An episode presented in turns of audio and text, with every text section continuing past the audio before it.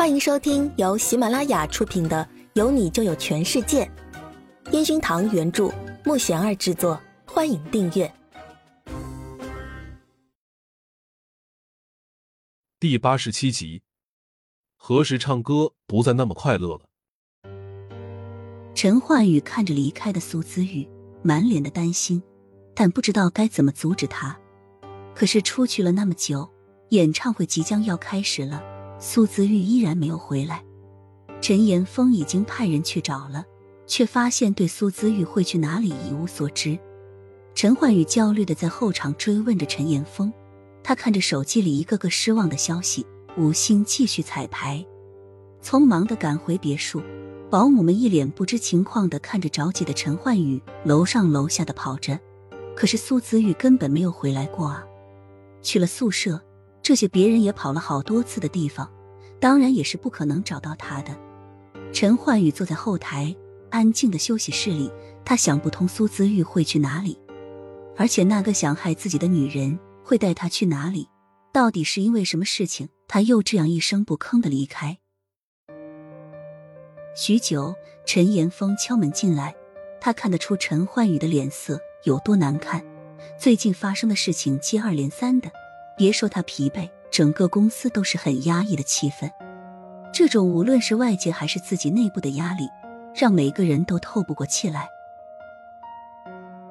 还有两个小时就要上场了，粉丝们都已经进来了，你需要开始准备了。陈岩峰简单的说了下外面的情况。出去。陈焕宇不停的给苏子雨拨打着电话，口气相当差的对陈岩峰怒吼。阿宇，那是他的姐姐，会对他怎么样的？也许姐妹们相聚，说不准等下演唱会开始就回来了。陈岩峰强忍着心里的不悦，继续安慰着。那为什么不接我电话？至少说一声吧。陈焕宇指着手机，生气的看向陈岩峰。陈岩峰看着自动挂断的手机，鬼知道苏姿玉在搞什么鬼。他现在最恨的人就是苏姿玉，好吗？要是这场演唱会再搞砸，明年自己估计直接被解雇了，好吧？阿宇，私人事情先放一边好吗？啊，今晚的演唱会是今年最重要的一场，我们不能再弄砸了。陈岩峰继续絮絮叨叨的讲着道理。陈焕宇起身，直接把他推出去。他蹲在地上，一次又一次的拨打着苏子宇的电话。可电话那头的苏姿玉手机关机了，他生气的站起来，丢下手机，打开门，冲站在门外的陈岩峰说道：“开始准备吧。”陈岩峰看着眼眶红红的他，不再说什么，只是示意大家都正常准备。他从来没有见过这样的陈焕宇。全宇宙其他成员看着闭着眼睛坐在化妆间的陈焕宇，本想上前安慰他。但是队长却示意大家不用说太多，也许有时候的沉默才是最好的安慰。他们祈祷着今晚的演唱会能圆满成功吧。演唱会即将开始，陈焕宇一直严肃的盯着舞台。他想起以前每一次上台，苏子玉都会笑眯眯的拿着话筒递给他，然后兴奋的冲他说道：“老板，加油哦！”而现在从张队手里接过话筒。他恍如不是上台去演唱，而是去受刑一样。何时唱歌不再那么快乐了？原来是你不在我身边。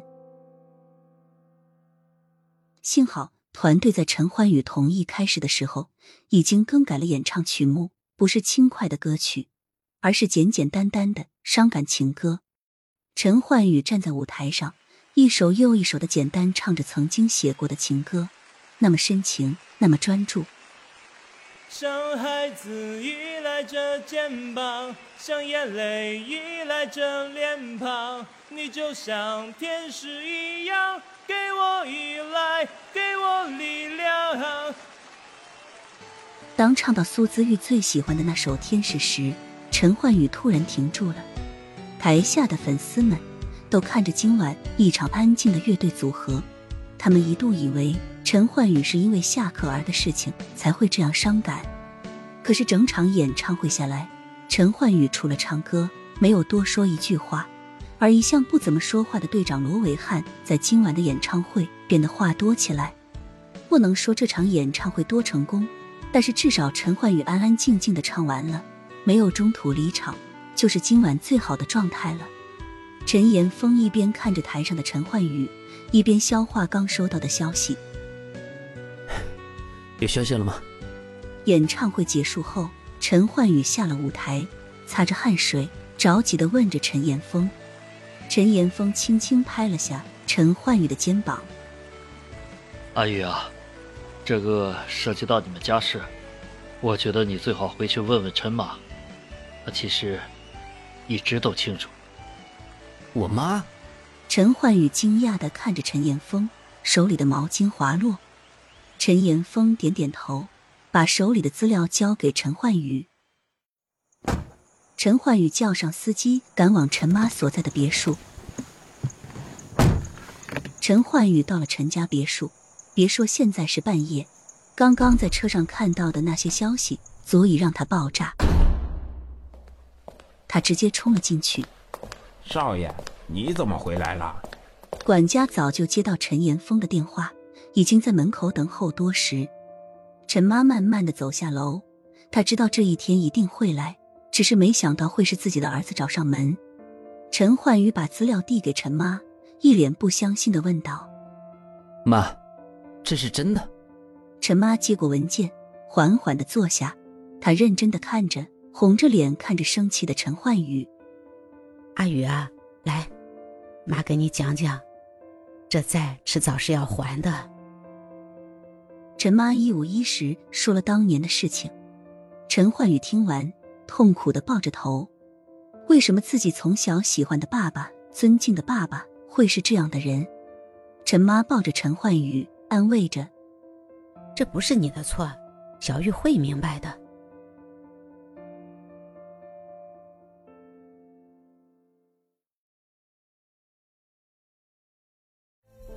本集已播讲完毕，请订阅专辑，下集精彩继续。